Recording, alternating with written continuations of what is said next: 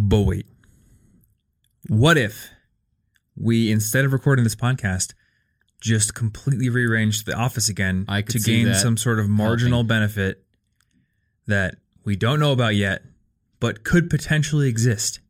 That would be very... It took us like a week to set this up. Just think, if the video set was on that wall, then there wouldn't be that lip up there. You can't and see the lip. I could film videos on stilts. On stilts. So I could be practicing my balance while filming videos. Uh, huh? Okay. See? Okay. I mean, alternatively, Fair. I could just have the lip in the video because the video with me on stilts is already ridiculous and silly. You could still wear stilts if you get short stilts and then equip them so that you could put your knees into them. And then That's you're, true. Then you're walking around on your knees on stilts. Remember the, what was it called? That board that balanced on a cylindrical tube? I know what you're thing? talking about, but I don't know what it...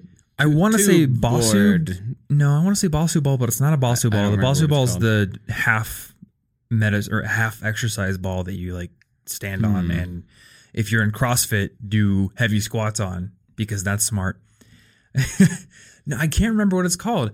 I don't know. We'll put it in the show notes. It's one of those things that I've been wanting to buy for many years, but could never justify doing so. But I know if I had one, I would use it all the time. It's one of those dumb things. Isn't that kind of weird? Sometimes we buy things and we don't use them very often. But then I know I would use that thing quite often. I just don't buy it. I don't know what it is.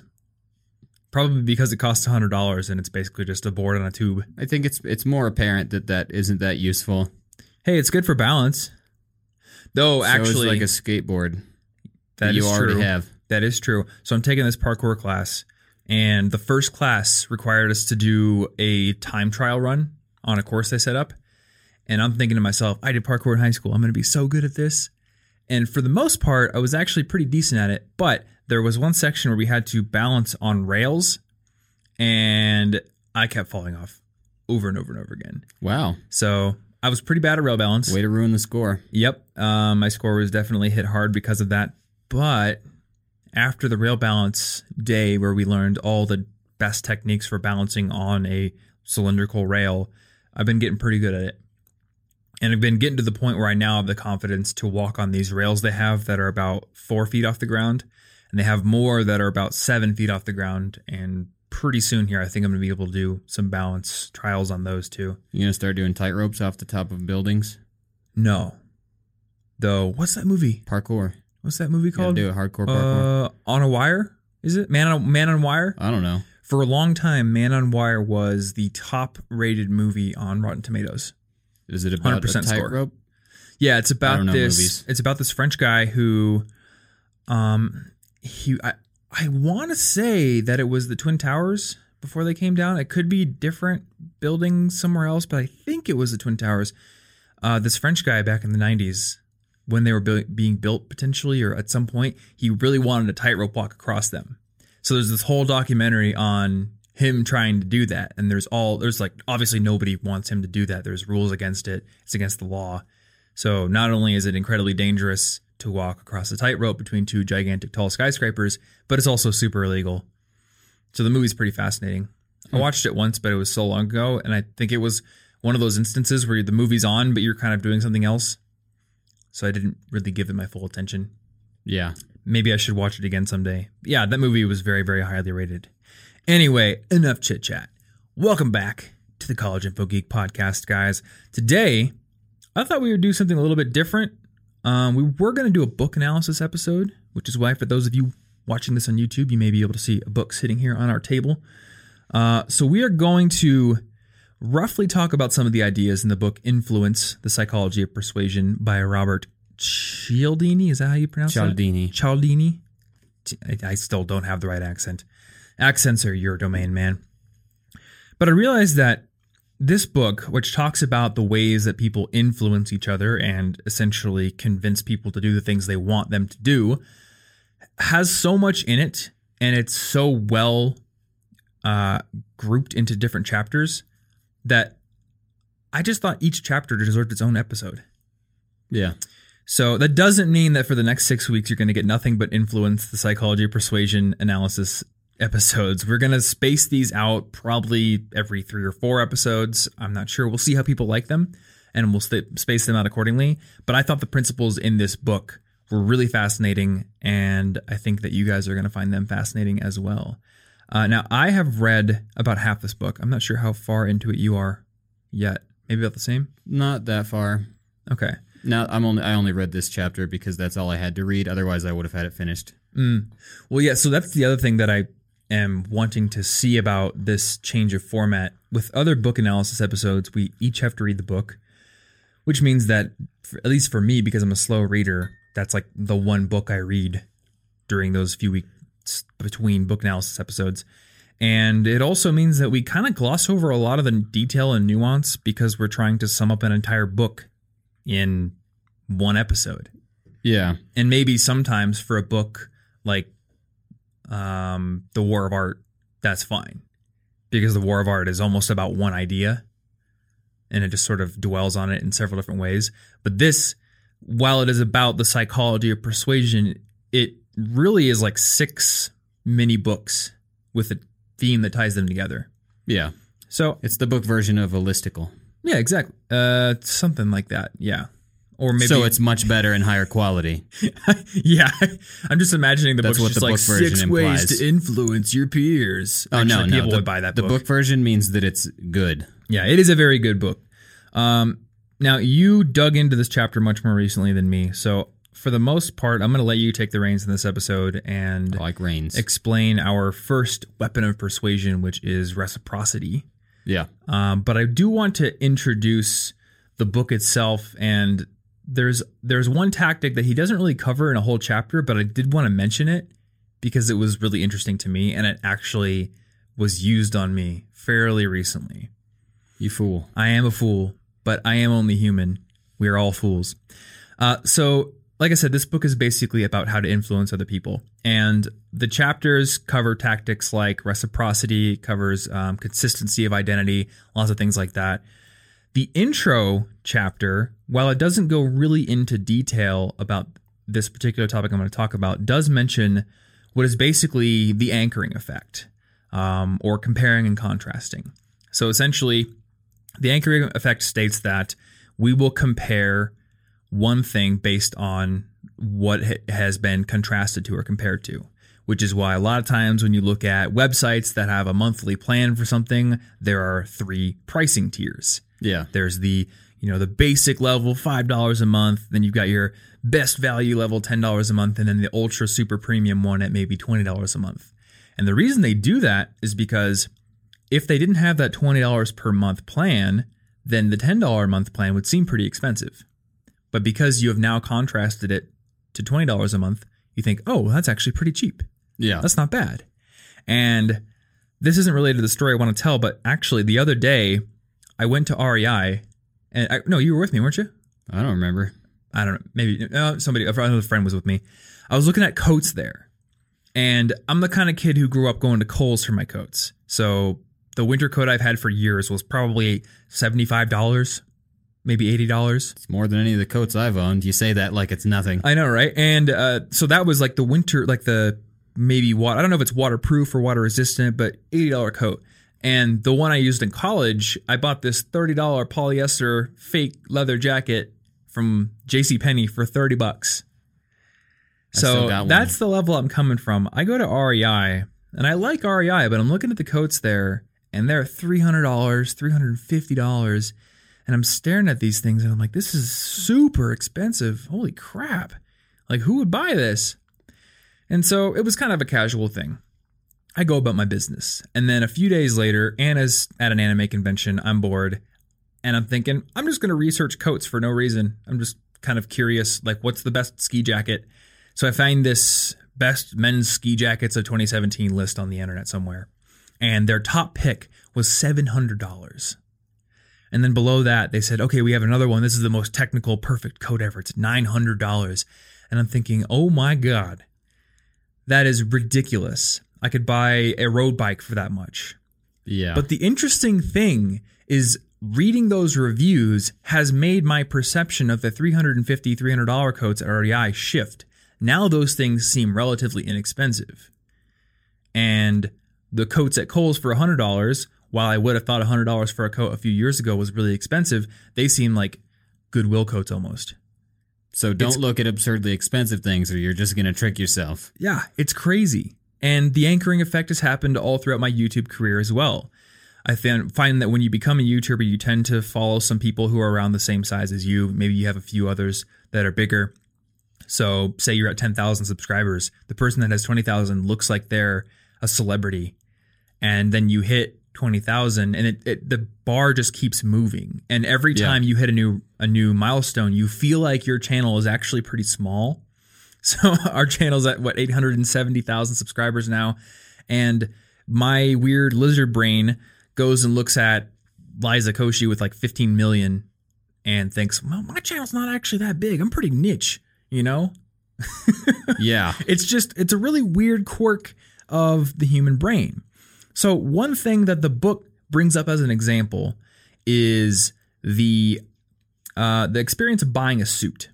You go to, a, you know, Brooks Brothers or Men's Warehouse or wherever it is, they will always guide you to buying your suit before you buy any accessories. And the reason they do this is because if you do that, then the, the cost of the suit, which is easily the most expensive thing you will buy, is anchored in your head, and anything else gets compared to the cost of that suit. So this actually happened to me. I went to a store called Suit Supply in New York City, and you can buy their suits online. Um, and honestly, I, I did a lot of research on suits. And Suit Supply, in my opinion, from the research I've done, is probably the best quality suit you're going to get with the best fit at a somewhat reasonable price. I don't know what your price, what you think a reasonable price is. And actually, your suit looks pretty good on you. That's like off the rack. That was like a two hundred dollars one from like yeah. Kohl's or JCPenney or something. So I, th- I feel like you got lucky. Not that intense, but I also don't care. You you don't care. I did care a little more. So, I mean, I'll put it out there. A Suit Supply suit is like five hundred bucks. So not your JCPenney suit that costs one hundred fifty dollars, uh, but also not an Armani suit or a nine hundred dollars suit from uh, J.Crew or something like that. Yeah, it's a pretty middle-of-the-road price, something that a lot of guys, if they saved up, they could get it, and it looks really good. But it's still five hundred dollars. So I go to the Suit Supply. I didn't want to order online because I was just worried about it not fitting right. I wanted somebody who was an expert to see it on me and tell me this pants need to be hemmed, the sleeves need to be taken out of it, whatever it may be. And it was a great experience.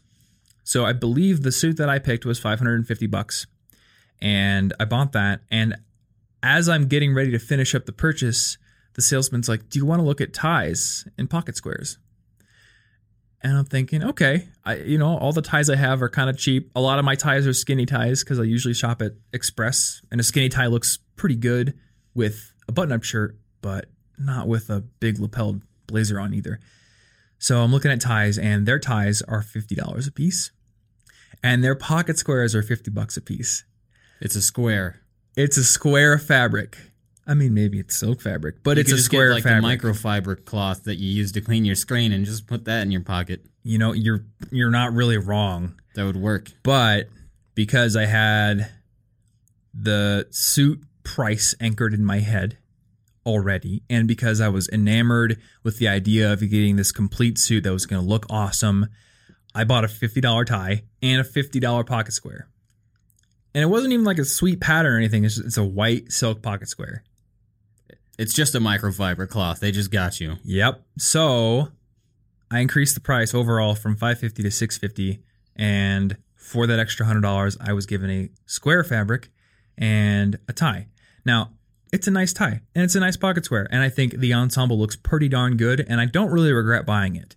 But from a removed perspective, analyzing that purchase, it I don't think that I would have sprung for the fifty dollars pocket square if I had walked in and they said, hey, you want to look at pocket squares and then look at suits? I don't think I would have. No. Because I would have gone, that's insane. That's fifty dollars for a square fabric. I probably would have left the store after I saw fifty dollars pocket squares. So this is too much. So, yeah, something similar happened. I, I wonder if, um, what's it called? Room and, Room and Board, I think is the store. I wonder if Room and Board is actually shooting themselves in the foot by putting their four thousand dollars couches as the first thing that you see when you walk in. Maybe they should have some end tables or something. I don't know. Or maybe not. Maybe, well, no, never mind. I'm thinking about this wrong. If you go in and you have enough money to buy a four thousand dollars couch, then you probably are also going to buy a five hundred dollars end table, even though it's ridiculous. Yeah. They probably know what they're doing. They're in Cherry Creek. They're in the rich people village. So, but yeah. So the anchoring effect works, you know? And it was pretty funny because I've seen pocket squares you can get online for ten dollars. Yeah. And the weird thing is when you're in the mode of researching something, at least if you're like me, you start to think, I want to get the best one. I don't want to compromise. I think this is what online research does to oh. us. Oh, you yeah. Start reading I, articles. I had that problem, but I now I don't research things, and I just go to Target and buy the one that I see because it's probably smart. The big, fancy, best one in the world actually doesn't make me that much more happy. And why do I deserve the best things in the world? I'm not a king. I don't need the top quality everything in my apartment. And it's true. It's and absurd. A lot of times nobody cares. That mic over there at my desk was exceptionally more expensive than these mics, but I think they sound just as good. Yeah. I mean, maybe that one is better for if I'm recording Thriller or something, but we're just maybe. talking and drinking tea. That's all we're doing. So the cheaper mics work pretty well. But I did want to put a bit of a story behind that experience. And the funny thing is I went to StyleCon and I ended up hanging out with Aaron Marino afterwards. And he takes us into this office and he's like, this is where they send all the free stuff that I can't get rid of. So you have to take something. And they just gave me a free pocket square that was nicer than the one I had gotten. Nice. And it has like this beautiful illustration of a bird on it. So they put, put a bird, bird on it. it. They Good. did. Nice. I figured you'd get that. But yeah, so that's the anchoring effect. Uh, and this crops up everywhere. So anytime you see something really expensive used as a kind of a contrast to the thing that they're really trying to get you to buy, that's why. Now, one interesting thing that I learned from pricing studies is that often the anchoring effect of the really expensive thing does help to sell more of the mid-tier things, but a lot of times the majority of the profit, or at least the highest amount of profit, is gained by the highest tier item. Because a lot of people are kind of like me, and the anchoring effect is there, but then they go the opposite direction and think, well, I want the best one. I don't want to miss out on the best thing. Yeah. And they'll they'll start to do some weird twisty logic where they'll think, well, that's actually not that much more expensive than what I was already going to pay. And they'll justify the price jump. And the highest price thing is always the largest margin thing. A lot of times when I've seen people do online courses or something, they'll have maybe the super compact twenty dollars book edition, the one hundred dollars edition with video courses and maybe a few extra work things. And then there's a five hundred dollars one that's literally the same as the one hundred dollars one, except for you get an hour Skype conversation with the person. So I yeah. guess if an hour of somebody's time is worth four hundred dollars to you, you know, that's, well, the that's beauty cool, is man. That they're likely to get more people to buy the mildly expensive stuff. But mm-hmm. then, I mean, for those who go the extra mile, that's just icing on the cake. That's just like, okay, I guess you could buy the extra expensive one. Nice. And it's it's also another form of like reverse comparisons, because now you're basically saying, look, this amazing course I put together with all these bonus things is worth one hundred dollars, which means an hour of my time being worth four times that. That means an hour of my time is amazing. Like, yeah, think of what well, I could tell you. It's funny because you start out, you look at the expensive thing, right? And now you're okay with the less expensive thing, mm-hmm. the mid-tier thing. And you're like, but then suddenly that mid-tier price becomes the base price, even it if it's not floor. It's not the low price. You're like, well, one hundred dollars, I got to at least get the mid-tier. Mm-hmm. But now now it's not that much more, even though you're just comparing to the price you previously compared to. So you're just like jumping back and forth, and it's really weird. It's tricky stuff. It kind of reminds me of my first experience ever climbing a, a real legit mountain, like a fourteener here in Colorado. When I was at the base and I could see the peak up there, it seemed huge. And then we started our uh, ascent, and we had to walk across this gigantic field first before we really started going uphill. And at that point, you could no longer see the peak. All you could see was the next crest that you're working up to. So that was really difficult to get up to. But then once you get there, the peak seems a little bit easier to get to. Yeah. I mean, it's still there. It's still higher up, but now it's not nearly as high up. So you've kind of elevated your perspective. And I, we do like mental gymnastics to, to get ourselves to that point with pricing as well. Yeah. Anyway, so that that's the anchoring effect. I feel like we talked more yeah, about that, was, that than I intended to. That's just to. like the intro chapter. That's just that's his tiny in- example of a psychological thing. Exactly. Yeah, that's one tiny example. So the main focus of this episode, though, is something called reciprocity, which in really simple terms, it basically means we feel naturally that if something is given to us, we should kind of return the favor. Yeah, that's a natural human response. There was a good quote from the book that I wanted to um, to share, uh, and I think it was Cialdini who wrote this himself. A widely shared and strongly held feeling of future obligation made an enormous difference in human social evolution because it meant that one person could give something, for example, food or energy or care, to another with confidence that it was not being lost. So really, I mean, this principle of reciprocity is honestly a good thing. Well, right? It's basically necessary because it allows for division of labor. Because yeah. if you've got you got three people, super crazy, just forest hunter-gatherers or something. You got one person getting wood to start a fire, one person finding berries and stuff and or water, and one person hunting something. Then the person who's just getting wood, maybe they're going to get really good at just getting wood. But if they can't count on the other two people to help them out, they're going to starve to death while being an expert wood gatherer. Mm-hmm. So you can become an expert only because you trusted somebody else to do the other things you're not becoming an expert at. Yeah. And on that note, one little tangent here. I read a book called Debt: The First five thousand Years. I uh, never finished it because yeah. it's a very thick book. But this book essentially refutes the view in classical economics that before money, there was barter. Before we had gold coins and dollar bills, people would go to the market and they would trade the left butt cheek of their cow for a few eggs or something like that. Good deal. Uh, obviously, that's a very unworkable system, and as the book demonstrates through a lot of anthropological evidence, most of the time you would ever see barter is between people who were basically enemies or didn't really know each other, and it would be like a one-off thing. Like you'd travel through the desert and meet this other tribe and then maybe barter some stuff. But for people in tight-knit societies, it was all based on informal debt. Yeah, because not the, like, that's the bartering with like just time in between. Yeah, and it wasn't like, hey, you owe me one hundred dollars in six months with one percent interest. They didn't have money. There was no such thing as money at the time. No, it's just you'll do me a good turn later mm-hmm. because I just helped you. And the reason this works is because humans are inherently built to be reciprocal. If they weren't, we, then we, we, we wouldn't would, have been good at society without that. We would have that. never had complex societies. We wouldn't have never made money because money is just a a codified and uh, you know physical representation of debt in a quantified way. We wouldn't have been able to get very far in basically anything without allowing people to trust that they could pursue one thing. Yeah, exactly.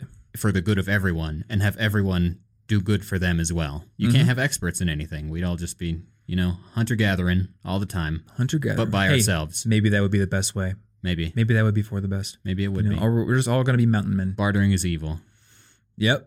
Bartering is the root of all evil. Yep. It has the word Bart in it, and I've watched enough Simpsons to know that Bart is actually a pretty bad kid. That is psychologically good. He gets into a That's lot of reasonable, trouble, you know? I think. A lot of hijinks. Something like that. Our society would have a lot less hijinks if there was no society. Hence, we need to get rid of society. Yes. Boom. Podcast done. Done. Okay. So clearly, at its base, reciprocity is something that is good. Yeah. Is fundamental to the formation of a society, but it's also something that can be exploited.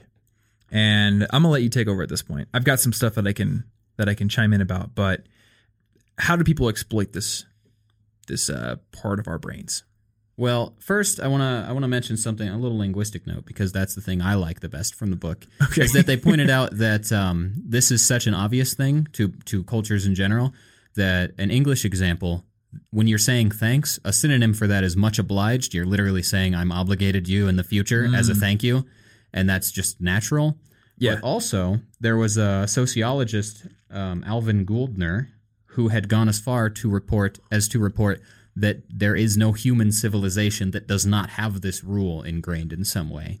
Like saying much obliged in some no, way? No, like the reciprocity thing. Oh, like, okay, gotcha. Like everyone. So it's like everyone it's a core it. human thing. He couldn't thing. find a single anything because that's how communities formed. Yeah. And the way to take advantage of it is basically to give gifts that weren't asked or do favors knowing that weren't asked for, knowing that they're going to owe you later. Mm-hmm. But the reason that this works, the reason that people can get you to do things you didn't want to do, which is the tough part because you're like, why did I even do that? Is because we just feel horrible about it, and society does not like people who take favors and do not pay it back. Yeah. The, you can be a moocher or an ingrate. Um, when people want to make when people want to make an argument against entitlement programs, they bring up the image of some sort of welfare queen because they know that that image is anger-inducing. The thought of somebody yes. living off of the backs of everyone else and not helping is just like one of the worst things that somebody can imagine you to be. Now, having mentioned that, I do want to point out that the idea behind keeping a lot of these is that those same people will be able to pay back in the future, trusting that they will repay, and that I personally benefited from a lot of these. So, I did too. So I bring up the example of people saying welfare queen, but I'm not I'm not saying I agree with it. Um, Politics podcast also, now. I am uh, very proud to pay all the taxes that I pay now because I make more in taxes than I could have without my grants. Yeah. So that's returning the favor, though, so I'm happy to do it. That's an example of uh, force multiplier, which we talked about in the personal yeah. M B A episode. Yeah, basically the government invested in me throughout my life, mm-hmm. and now I can give more back to the government, and I don't mind paying taxes because I know that without that, like, it's me paying back, which I have to do. But cultures, Plus I like roads. Cultures hate it when you don't. Yeah, roads are nice, too. Roads are pretty good. They're pretty dope. Pretty useful. But um, basically, you can't go against this without, one, feeling a lot of guilt, feeling really uncomfortable with it, mm-hmm. unless, yeah, I guess you could be like a sociopath and not care at all. Those people get away with whatever they want. But also, that's true. You'll have people from the outside who don't like you either. So the inside and the outside are both saying, you're bad, repay them now. Yeah. So a good example of how people uh, take advantage of this is um, the Hare Krishna Society, which... Those people that give me flowers in the airport? Yeah. Yeah, and I, and I had experience with this back in Iowa State, way before I knew anything about this or who they were or anything. So that, uh, back at Iowa State on campus, there'd just be this little monk dude. He'd walk up to me with a messenger bag, and he'd just be like, oh, hey, what's up? Let's have a fun conversation, do-do-do-do-do. And then he would offer me the a copy of the Bhagavad Gita, uh, their religious book. And then, oh, so he was giving you a book. It wasn't he gave he gave me a, a copy of the book. He, okay. And uh, then he would talk about it. He'd be like, "This is for you. It's all cool and stuff." And then he'd be like, "Now, just how much do you think that book's worth?" And then, like, he'd try to force me to come up with an answer. And then he would mention that they're taking donations. Now, I hate being psychologically manipulated, so I forced him to take back the book. But the important thing about this story is that. That society doing this upped their donations by like a billion percent, and mm-hmm. they were on the verge of not being able to function in America, and then suddenly we're just fine, flourishing. They're on the pedestrian mall here in Denver, at least somebody doing something similar, if not, if not exactly them. But notice that even though I did not like being psychologically manipulated, my tactic isn't to take the gift and not donate. It's to desperately return the gift at all costs yep. so that I am not indebted to them still. Mm-hmm. And when I see them on the pedestrian mall and they're trying to hand out bracelets or something, basically I try as hard as I can to avoid them. I'll do anything to avoid them or to avoid taking the things. My hands are full. I'm on the phone. I'll cross the other side of the street because taking the thing, even though I know what they're doing, makes me very uncomfortable if I do yep. not donate back. And that's that's the thing about it is it doesn't really matter if you like the person. And it doesn't matter that much whether you want the gift. Once you have it, it's very uncomfortable to not do something. I think there's even some reciprocity in people who just ask you for money. Because in a way, they're sort of putting a little bit of hope in you.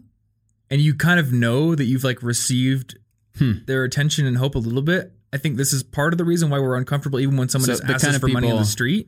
Like the people that are going around um, saying... Do you want to donate to this charity? Do all this stuff. Because first they're like, I'm sure you look like a really good person. What they're giving you is they're their confidence, the full faith in that you're yeah. a really good person. And now you're going to feel bad if you prove them wrong and betray their compliments. Yeah, it is, it is so uncomfortable to say no that I'll sometimes cross the street. Oh, yeah, you know? I totally do that because they're like, I'm sure you care about kids, right? And I'm like, what am I? Am I supposed to just say no? No, I don't care. Yep. Leave me alone. It's like one of those trick questions. It's uncomfortable. I just want to leave. Yep. Uh, th- I, I don't think this is reciprocity, but the whole donation thing um, got me thinking. You know how the Whole Foods sometimes asks if you want to donate to a certain thing while you're in line? Yeah.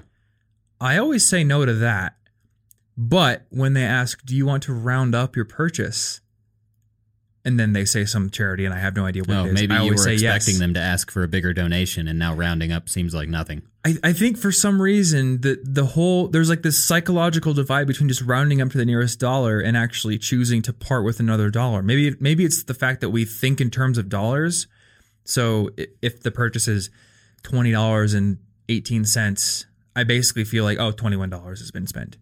Yeah, I'm, I'm, I'm not sure. Maybe there's another psychological tactic that we haven't gotten to oh, in this maybe, book yet that maybe covers it's in that. There somewhere. But I was really interested in that because I, I choose the charities I donate to. Well, that rounding month, up amount so. seems smaller the more you purchase. The contrast principle.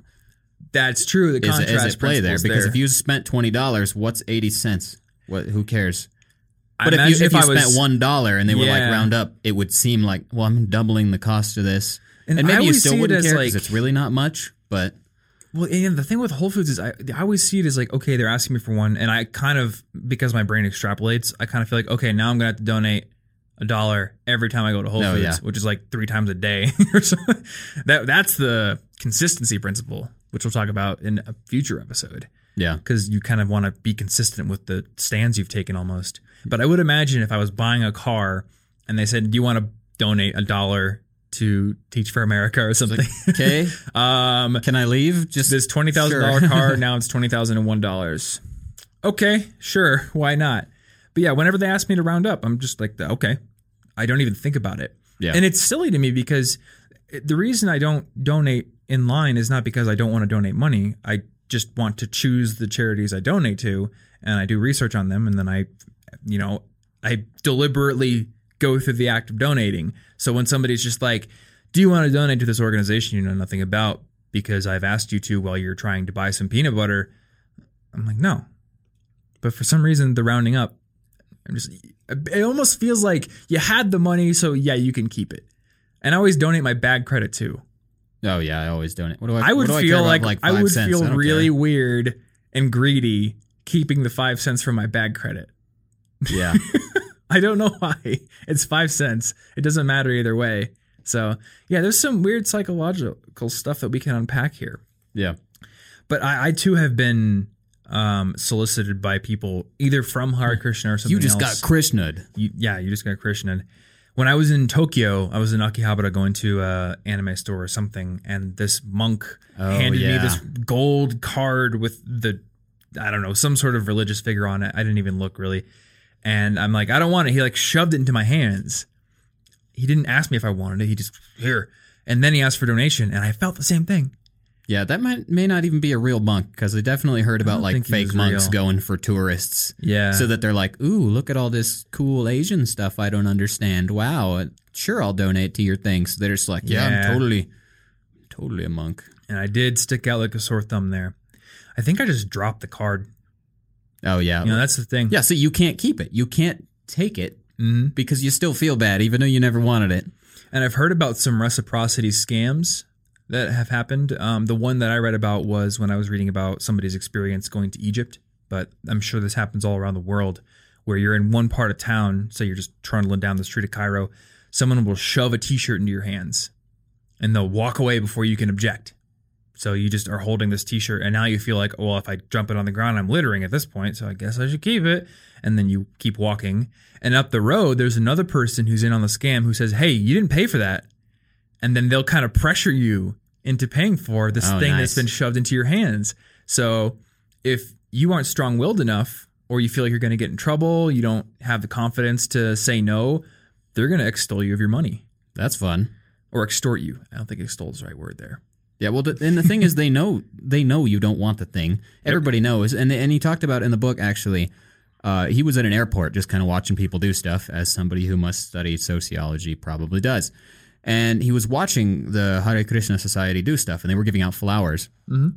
And he watched somebody who was going going on a break, going on a round, and he followed them just to see what what are, what are they doing. And he watched them pick up all the flowers from trash cans that people had thrown away right after donating for them. And just re-give them out. And just re-gives them out. Oh, my gosh. So they're like, we know you don't want the flower, but you're going to keep donating. And now we'll just take the flower out of the trash, give it to somebody else. Now they'll donate it. And then it's just infinite money, and they know they know you don't want it. Yeah. Yeah, they're just exploiting it just, you at this It doesn't point. matter. It's just it's kind of brilliant, but I don't like it, obviously. Yeah. Um, another example of this is free samples in products and in grocery stores. Yeah. Because, especially because then they can kind of get you to take it because they're like, come on, I just want you to try it.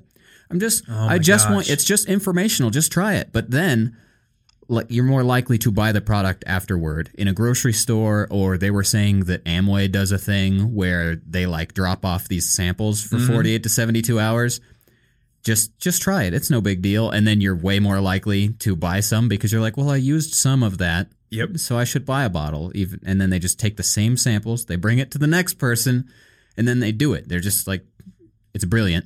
Free samples are clever because it's hard to say no to something where, where they can justify it. I watched Anna's mom get taken in. Uh, we were oh, in no. Charleston, South Carolina for Thanksgiving last year. And one of the things you do in Charleston is you go to the main street. I don't know what it's called, but it has all these shops and stuff on it.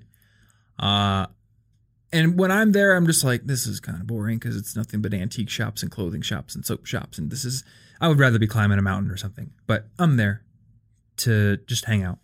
Yeah. And we passed this shop, this shop that's selling soaps and it's selling like this face cream that apparently makes you younger, of course, because that's science and all that kind of stuff. It's actually mushed banana. Just, just mushed up bananas. Rub yeah, it all turns over. Turns out. And this guy comes out, and I think I had actually read part of this book around the time that this happened because I watch him uh, offer up, like, he's like, hey, smell this. And then she says, oh, that smells really good. I, I can't remember what it was, but I, I feel like he, like, let her put some on her face or something.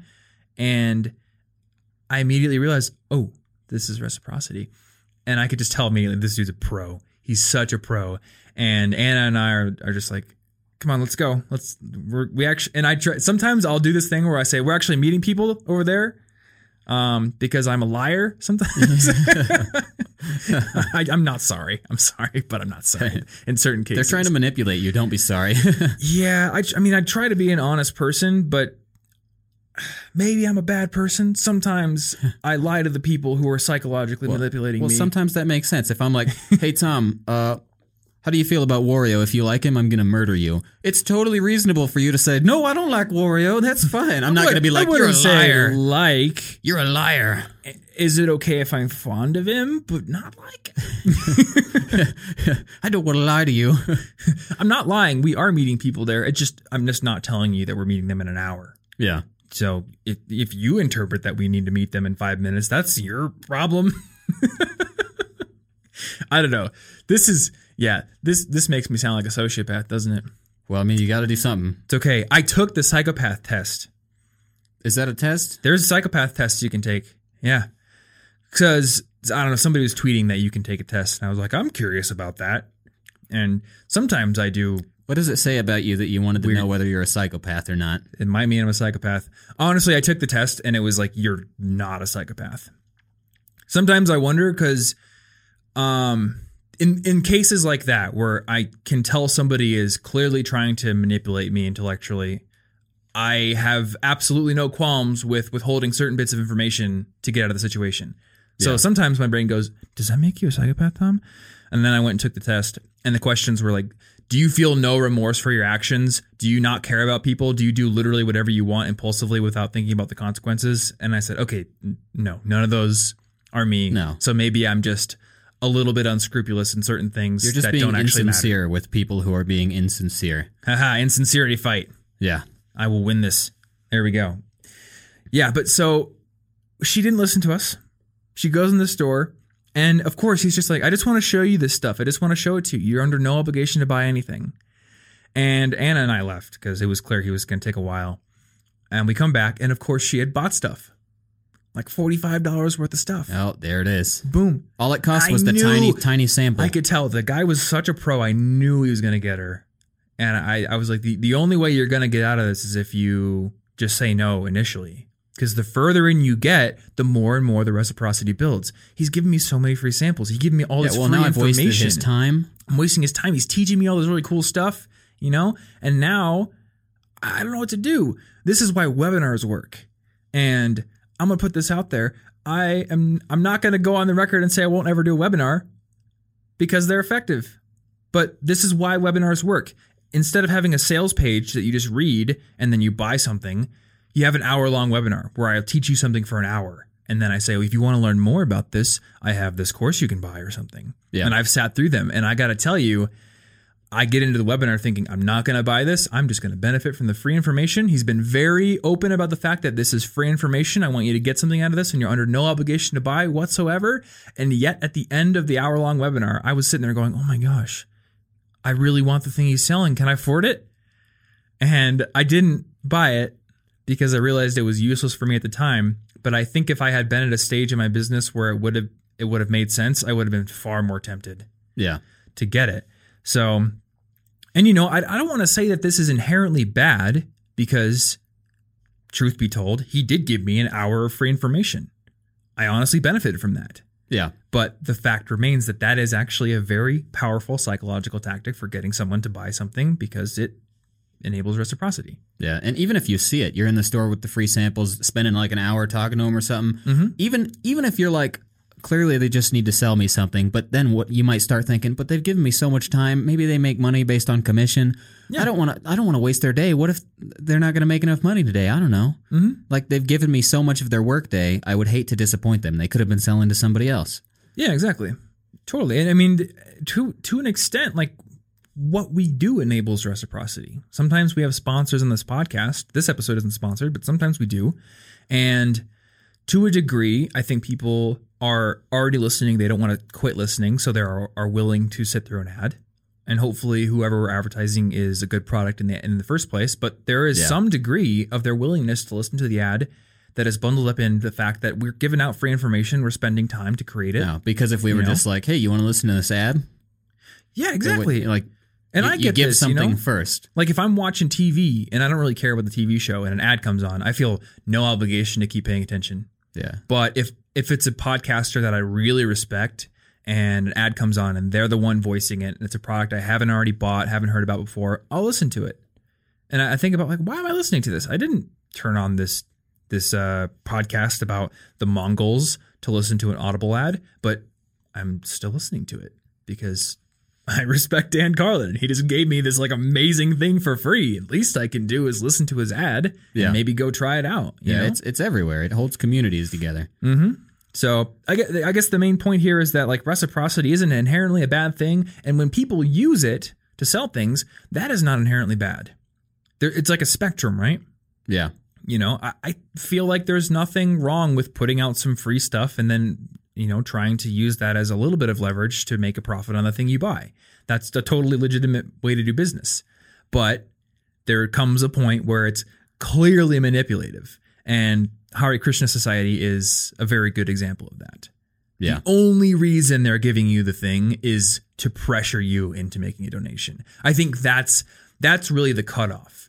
Is the thing you're doing for free meant to actually be a real, tangible, meaningful benefit to the person that you're engaging with? Yeah. If so, then the fact that you're using the reciprocity generated by that to hopefully make some money down the line isn't nearly as bad as if you're just literally trying to manipulate them. No, and the, and the, the reciprocity rule is really valuable to society. That's mm-hmm. why we keep it. Otherwise, it would have been cast aside at some point. It helps yeah. us, or else we would just be mad all the time about it. Mm-hmm. And uh, actually, one of my favorite examples of it in the book involves some soldiers in World War One, where uh, there's this German soldier who is basically their job was to crawl across, you know, the little thing in between trenches, get into the enemy trenches, get the enemy so that they can interrogate him and stuff. Oh, yeah. Go get go get some dude. And so this guy who's really good at it gets sent over to capture another enemy soldier. He goes in, he get he drops in the hole with the guy, and the guy's holding a piece of bread, and he hands him some of it.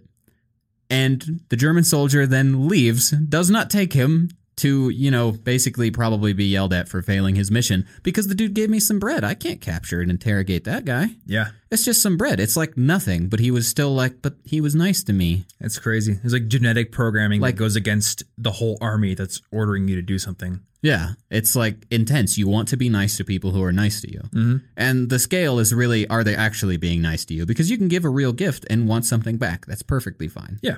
If you help some, if you help your friend move, it's perfectly reasonable to hope that they will help you move later. And when they and when violate they don't, that, you're just like, why'd you do yeah. that?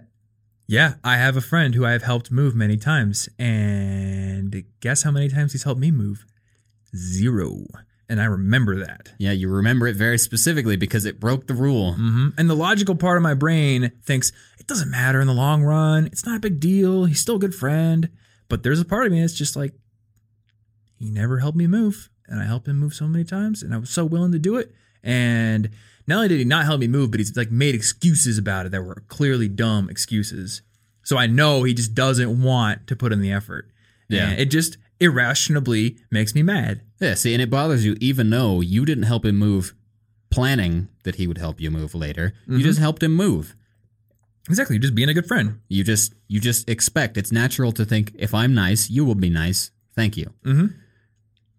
I want to give one example of the reciprocity principle that is put into action in, let's say, something nearing the more manipulative end of the spectrum here. And I want to show what it can cost you. And this is actually a pretty tame example with the numbers I've laid out here, but it's still a good one. So say you are going to buy a car, which I have done before. When you go to the car dealership, the salesman is going to be really nice to you. And a lot of times they're going to say, hey, you want a bottle of water? Do you want some coffee? Can I get you something? So maybe a cup of coffee is nice, but this is a reciprocity tactic because now you're a little bit in their debt if you accept the coffee. You just, you feel it. So say you're buying a fifteen thousand dollars car and you decided you want to buy it there and you decide to go with dealer financing. So you don't go to your bank and maybe you decide to go for dealer financing because they offer it and you kind of feel like you owe them a little bit. So you say, okay, I'm not going to be too much of a hard knuckle person. And they say, all right, we're going to go to the office. We're going to wrangle the numbers. We're going to see if we can get you the best rate possible. They come back. They're like, all right. We got a five-year loan for you, zero money down. You can drive off the lot today without paying, and it's just going to be a three point five percent interest rate. Okay, so for a fifteen thousand dollars car at that length of a loan, that means you're going to pay a total of sixteen thousand three hundred seventy-three dollars for that car. But what if you had said, okay, that sounds good to me, but I think I can get a better rate with my bank, unless so I'm going to go to the bank unless you guys can offer me three percent. Just a zero point five percent interest rate difference, not even full percent. But if you were to do that, if you were to do that negotiation, the total is now sixteen thousand one hundred seventy-two dollars. So that bottle of water he tossed you when you walked in, that just cost you two hundred one dollars. Nice. The two hundred dollars bottle of water or coffee or whatever it was, because you felt like you were a little bit in their debt. You didn't want to be too much of Uh, you know, hard knuckle negotiator. You didn't want to frustrate him too much. You just kind of want to say, you know, thanks. Yeah, I'll be a good customer. I'll drive off the lot and pay what you guys want me to pay. Yeah. Well, I imagine if, if you had that salesperson, right, and they walked off to get you the water and another salesperson came up and they were like, I can get you a better price. Here's a better price. You'd probably feel really bad to switch to the next guy because, you, but this guy was the one talk. I should really yep. give him the business. That's just yep. Yeah. Oh, this happened at, uh, I think it was Guitar Center. This dude came into the acoustic guitar room and I was looking at all the guitars and I didn't really know which one to get. And he gave me all this help and he was trying to help me find a good case. None of them fit, but I said, it's fine. I'm going to buy the guitar anyway. I'll find a case later. And then he had to go help somebody else or something. And I ended up ringing up with a different salesperson. And I think that they are paid not on commission. They're just paid to work there okay. hourly. But there was a part of my brain that went, oh, wait, what if they're paid on commission? I don't want to give it to this guy. I want to give it to the guy that helped me. Yeah. Because he helped me. I mean, he was just doing his job, but I want to make sure he's the one who gets the sale. So I think that it had somebody come up to me who wasn't the original person, I would have said, no, nah, I'm going to wait for that guy. Yeah. You know? So that was everything I had written down here. Oh, wait, no, no, there wasn't. There was actually something from season one, House of Cards. And House of Cards is full of reciprocity. That's how it's, politics works. It's a master works. Class in reciprocity. If you, if you don't like how all, all that pork and stuff gets on bills, well, reciprocity is exactly how all of that stuff gets done, and that's why it's there. Yeah, exactly. So I guess I do want to talk about a minor plot point from House of Cards. This is from season one, so if you haven't watched it and you plan on watching it, please some pause. Point watch season one forward, this and then come back. One plot point. But as I, w- I was thinking, okay, what kind of manipulation happens in House of Cards? And it's been a while since I watched it, but one thing that stuck out of my head is there's there's one kind of like low-ranking senator in the show, and he gets in trouble because he's like soliciting escort girls or something. And I think like the main character, Frank Underwood, helps to cover it up. but then he starts to use that as leverage against him. Mm. Now, that's not reciprocity. I, that's yeah. blackmail, pretty much. Uh, but what he does is he's, he says, okay, I want you to basically close this shipping port in your district, because if you do that, it's going to free up money for this other guy that I want to give a favor to. And the guy's like, I don't want to do that. I have all these dock workers in my district who are going to lose their jobs if I close this port. I need to vote to keep it open. It's my duty to my constituents. But got the blackmail on you, bro. So he totally goes against his gut, betrays all his constituents, votes to close the port down, and all that money is now freed up. And Underwood uses that to basically get this other guy in his pocket. He says, okay, I've done this favor for you, so now you're going to vote for me. Yeah, uh, and I think it's like to replace somebody as um as a majority leader in, in the Senate. So yeah, the specifically the first season I thought was the best season of that show, and it is it is honestly just a really good example, time and time again, of a lot of these tactics in action. But reciprocity is one of them. Yeah, absolutely. So I don't even know how long we've been going for, but since we usually end up around an hour, it's probably around an hour at this point. Maybe. I don't know. Maybe. It looks like it's close to it. So, I mean, is there anything else that you think that we should add in here? I do still have some more stuff in here. Oh, okay, cool. Um, yeah. So this won't take too long, but there are basically three main obligations that are okay. part of recipro- the reciprocation rule. Uh, the obligation to repay a favor. That's mm-hmm. the one we've talked about. There's also the obligation to receive. It feels very awkward or impolite to refuse a, a gift. It's hard to do that. Yeah, it does. Like, you're, if somebody wants to be nice to you, it's hard to just say, no, don't be nice to me. Maybe you're being manipulative. I hate you. It, it like, it's really uncomfortable to be impolite and reject a gift. Yeah. So that, that works in anybody's favor trying to use this. But there's also the obligation to make a concession when another person has made a concession. And this is yeah. how the rejection then retreat strategy works. Okay. So an example that Cialdini gave that he personally experienced was a little Boy Scout that was like, hey, do you want to buy a ticket to the Boy Scout circus or something? It's five dollars. And he was like, no, because he didn't want to go. And then he was like, well, all right. Well, if you don't want to do that, how about these chocolate bars? They're they're like a dollar. And Cialdini doesn't like chocolate bars, and he does like money, as he points out. But he buys two of them. Like money too. He buys two of them anyway, because he's like, well, you gave up on one of the things you want, so I'll give up on one of the things I want, which is to not spend money right now. Yeah. And this is also important societally. We can't get rid of it, because this is how compromise works. Otherwise, mm-hmm. groups would either have to like kill each other or split apart every time they had a disagreement. Yep. Compromise has to happen. So when somebody concedes, you want to concede. But it, and this only works if it's reasonable. Like if I say, hey, Tom, give me a million dollars. And you're like, no. And I'm like, OK, could I have five hundred? You're going to be like, you're stupid. Like, it's obvious I'm not being genuine. It just reminds me of when Clyde would say, Tom, can I have thirty thousand dollars to pay off my student loans? And I'd say no. And then he says, OK, well, then can I have two, three, five thousand dollars? Yeah, it's very tricky stuff. It's just it's just five thousand dollars, but two, three of them. I like to call that. I don't know what I call that. That's not a psychological principle. That that's just weird multiplication that's just, grouping. That's just nothing. Brain logic or brain gymnastics. But but yeah, that makes a lot of sense. Yeah, like you want to you want to give up something when somebody gave up something. Mm-hmm. And this is how lots of things work, because you want to sell the higher thing knowing that they're not going to take it, and then they're going to buy the thing that you actually wanted to sell them the whole time. So yeah. This works great in all of those store situations. If somebody were to show you like a three thousand dollars table, and you, and obviously they know you don't want it. They know you don't want a three thousand dollars table, but now you're thinking about the three thousand dollars table. Or actually, when I went to look for pianos, I looked at the top-of-the-line stuff first. That's what he wanted me to look at. Mm-hmm. And I love pianos, so I don't care that he's using sales tactics. But you look at the expensive stuff first, and then they're like, okay, okay, well, what about this one then? And they have to phrase it in a way that sounds like they're conceding. Like, yeah. okay, I won't get what I want, but it, what about this one? Like, they're still trying. If mm-hmm. they don't make it sound like it's a concession on their part, it won't have the same effect.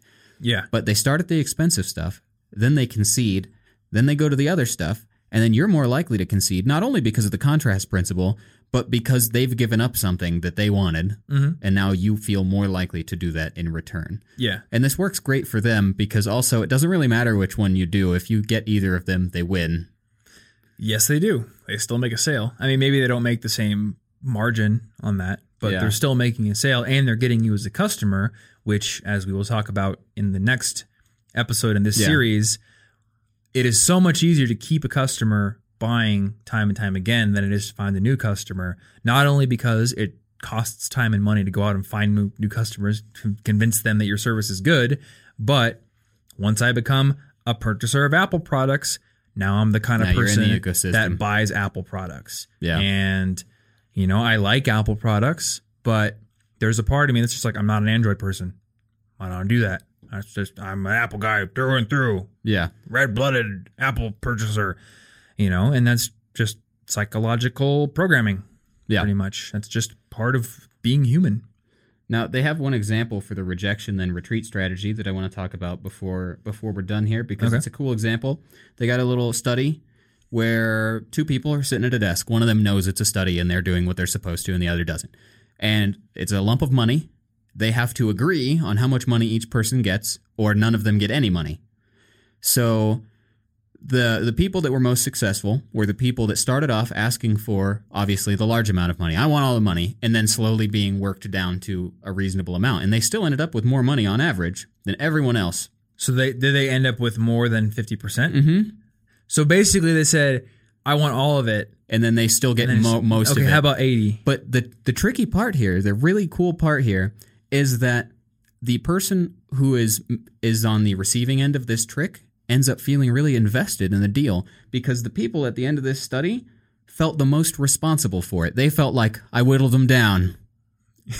And I got twenty bucks. They they felt like they felt like I got him to agree with me. I worked him down from his ridiculous demands. I'm an expert negotiator. But they were duped the whole time. And yeah. that's it's like brilliant, because mm. you win regardless of where they stop for the most part, as long as you get the medium thing that you really wanted. Yeah. The comparison thing, the contrast principle, helps them also to agree, and for some reason they think they're outwitting you because they helped get you to agree to a lower thing than what you wanted originally. Gotcha. Which it's just absurd when you think about it. So you're saying it works. If our listeners send seventy dollars to our P O box, they've actually outwitted us because we wanted one hundred dollars. Yeah. Yeah, they got us. That's pretty smart. Yeah, at least I, I got to say. Hey, I-, I walked into that piano store, and you know what? He wanted me to get that eight thousand dollars one, but I was like, no way, sir. I'm going to get the three thousand dollars one because you can't pull the wool over my eyes. It's it's like weird, that, but you get invested in it like you won. So that's probably one of the most effective ways to use. I'm trying use. to think if this happened to me recently. I don't know. Well, I did end up with a four hundred dollars pair of skis, and I felt good because I didn't buy the five hundred fifty dollars pair of skis. I do feel like the salesman wasn't really trying to be that pushy or manipulative at all, but maybe that's the point. Oh my god, maybe it is. I don't. I honestly don't know. I mean, I well, I mean, it's not like everybody's always using this all the time, yeah. because the contrast principle already helps. Yeah, it's true. But in cases like that Boy Scout, it's mm-hmm. more evident that you're going to sell way more chocolate bars if you start with the big thing that they don't actually want. Mm-hmm. But if you started selling chocolate bars and then we're like, okay, well, if you don't want a chocolate bar, how about the expensive thing? You'd be like, no, it's more expensive.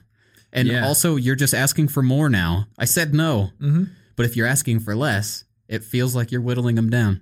Yeah. It's like, oh, uh, man. Oh, I guess there's so much fun to talk Psychology, about with consistency principle. Man. Oh, man. It's so much I want to talk about on there. I want to talk about the tripwire strategy. There's all kinds of good stuff. And we're probably dumb because everything we talk about is going to make it less effective when we use it. Reciprocity still works, even if you know about it. Whenever we make a product, we just have to make a sales page that said, we already told you about the tactics. Just click buy. Oh, we'll, please. We'll have a little and there's hover, a picture of me just like things. Crying. No, it's got little hover points, and it's like, you, go. you got the three sales things, right? And then you hover over the big one, and it's like, this isn't real. You're just supposed to buy the middle one. Oh, my God. Gotcha. I want to make like that'd be a cool, make ironic honest, sales page. Transparent sales page where there's a little tooltip that explains every yeah, little tactic like that, we're give using. Me, give me your email page that uh, Matt, that Matt had, uses. But like that was for, hilarious. But like for sales, you just being... This is me trying to trick you into buying the middle thing. Please? I wonder how much that would work. Maybe you would, would induce more reciprocity because people would be like, he's being so honest ooh, and teaching me about ooh. psychology right you know on the what? sales page. See, this stuff goes deep. It does. Honestly, I every time I'm on Facebook, which is very, very little these days, but sometimes I'll end up on it because of who I am and the circles I run in. There's always ads for this online course or product or system that you can use to, you know, launch a super profitable online product, and we'll show you the exact sequence of emails you can write and the exact funnel you can build and everything, and, you know, all the sales tactics and exactly what to write. And every time I see it, I just want to comment to anybody wanting to buy this, you do realize the sales page is the class. Oh, yeah. Just pay attention to what they're doing to you and do it. Yeah. I mean, sometimes it is very useful to have the underlying principles shown to you. And this book actually does kind of show some of the, the areas where you can go too far or where it doesn't work. But I don't know. A lot of these things you can just pay attention. And especially when the uh, the curtain is kind of pulled up a bit and you kind of know now the patterns are in your brain, you can sense them whenever well, you see them. That's how Cialdini got these ideas. He, he like, noticed, why did I just buy two chocolate bars? And then he, like, got together with the assistant researchers, and he was like, okay, what just happened to me? I don't even like chocolate. Why'd I do that? What's wrong with Let's me? Let's figure it out. So if you're, if even, don't feel bad if you get tricked or you buy something you didn't intend or do something. Just question, why did that happen? Because understanding yeah. it is like the only way to reduce its effect, mm-hmm. uh, other than it forcefully becoming a sociopath and ignoring the rule. But then you're going to be like a pariah. It's not that helpful. I guess that's the one thing that um, I, I had in mind when I was reading this book is that this is useful and I'm going to be able to pick it out. But I also need to be careful not to become this ultra analytical jerk who just oh, no. points out everything. Because honestly, it's not it's not like every time you see an example of this in the real world, there's some snidely whiplash character who's just twirling his mustache and villainously laughing while he constructs this amazing algorithm to break down your psychological defenses. A lot of times people are just being people. Yeah. Like using reciprocity to for for gain and profit is part of the human experience. And it's not like they're thinking, I'm about to use reciprocity on this guy. Yeah. What's up? You're just like, I think I'm going to help that guy. That that looks like a problem. Why do you think restaurants have a candy bowl at the end when you can just take free peppermint when you leave? Yeah. You're going to come back because they gave you some free stuff. That doesn't mean they're evil. It doesn't mean I'm going to not, not go to my favorite yeah. pho restaurant. Like, the, like it's the, a good restaurant. This isn't evil. It's a good thing. We need this rule. It helps society grow. We need to make, we need to compromise on things. These mm-hmm. are very important things ingrained into us. It's just that when you know what's ingrained into us, you can take advantage of it if you so choose, or yeah. you can learn to block against people taking advantage of it. Mm-hmm. Did, I can't remember. Did this chapter say anything about reciprocity being more effective when it wasn't money? Or was that maybe another chapter or something? I feel I like there was something in the book about how... I don't know whether it was more or less, but the German soldier bread example wasn't re- money. Yeah, a real gift is more effective than a gift of money because there's... Well, actual people are probably more suspicious about money at this point, just because there is like capitalism. There's a lot of yeah, a lot of stuff. Well, one thing I think of is um, a lot of companies have so-called sweet benefits, like we get a ping pong table in our break room, and you get um, twenty bucks a month in credit that you can go buy on the Kindle store. Like I've seen some companies that will give their employees twenty bucks a month to buy Kindle books, hmm. and all I think when I see that is, how much are you reducing my salary to offer me these benefits? I wouldn't doubt that that does work better because there's. It feels like, like the difference between me finding something that really makes sense for you as a gift and me just handing you twenty bucks and saying happy birthday. Yeah, I mean that's that's fine. You can do that, but one of them feels more of like like a gift. Mm-hmm. One of them feels more thought out, and when the companies or people are giving you something that feels more personal or thought out, yeah, as opposed to cash, which maybe it's maybe it's going to be easier to detach your emotions from that. Or like when we moved into this apartment, they gave us a bottle of wine.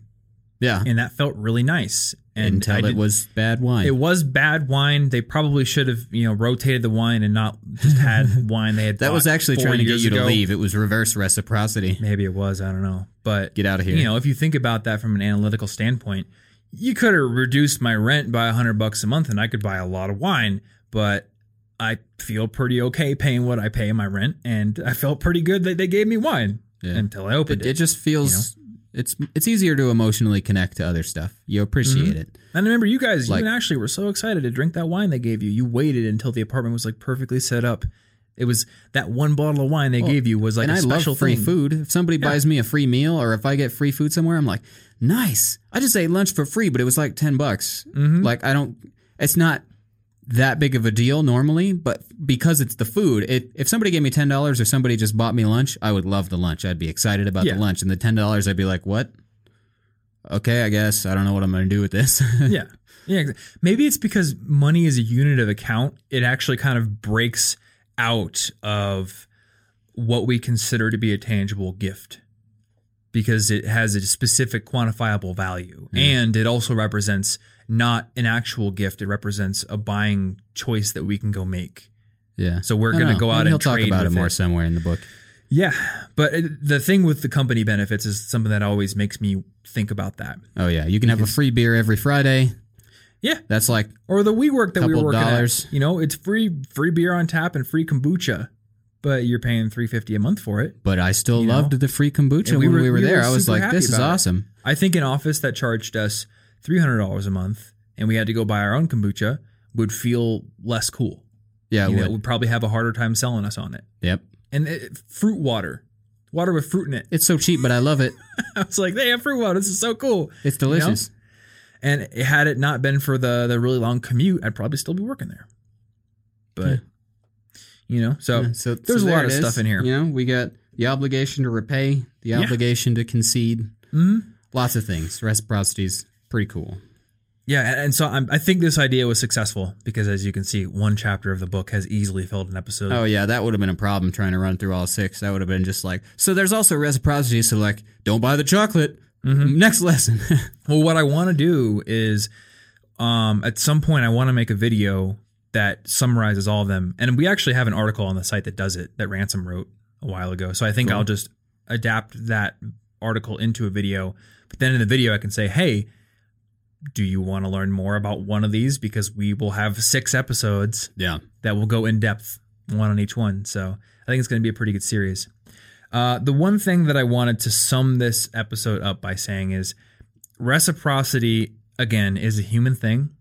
It's something that's going to happen all the time. It's not something to be avoided, but the hope here, and this is going to apply to all the tactics, is that by exposing how people use it to manipulate you, you're going to be able to actually perceive when it is happening in the real world.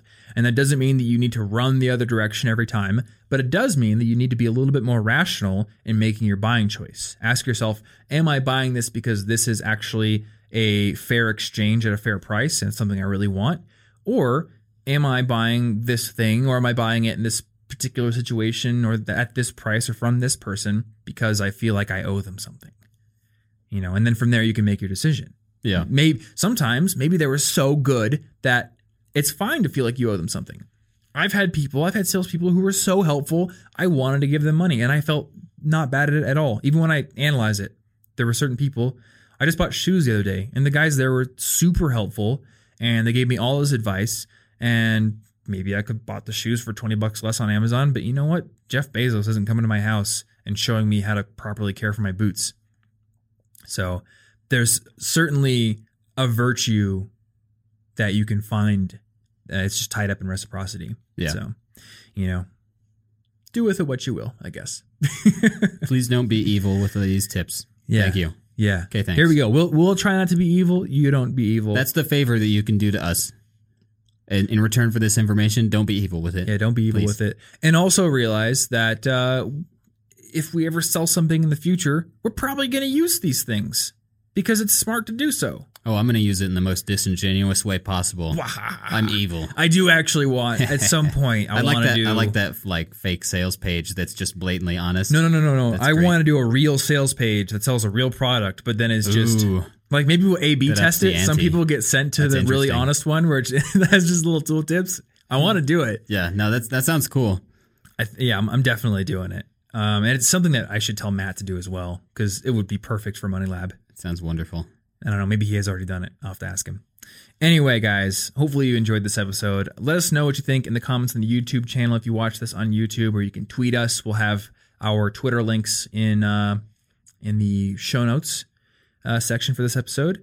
And this is episode one eighty-six. So if you're listening to this, cigpodcast.com slash 186 is our show notes link. And if you're watching this on YouTube, then the link is down in the description, and you can click your mouse button or your nose if you're using your phone, or, you know, smash your face into your phone, whatever. Yep. It'll all work. It'll get you there. We'll have some links to, uh, we'll link to the book for one.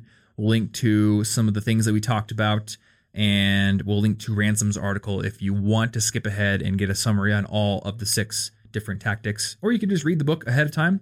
Actually, one thing that I was thinking about is this is one of the first instances where we can almost give people some advance warning and they can kind of read the book along with us. Oh, yeah. Because usually we just read the book and then we do the episode. But with this one, it's going to be ongoing. So if you want, you can read Influence, and then you can uh, follow along and see if what we say is a good analysis of it. Yeah, or tell us we're liars. Or tell us we're stinking, dirty, rotten liars and thieves. Who knows? Uh... If you want to support this podcast, one great way to do so is by giving us a rating and review on Apple Podcasts slash iTunes. I'm not sure what people think of it these days. I don't know. Like I said, I'm not always on brand, but they do want it to be called Apple Podcasts now. Hmm. Uh, but ratings and reviews over there help us to bump up the rankings and also tells us what we're doing right, what we can improve on. So thank you if you do that. And once again, thanks as always for listening. We will see you in next week's episode. And don't forget to stay cute.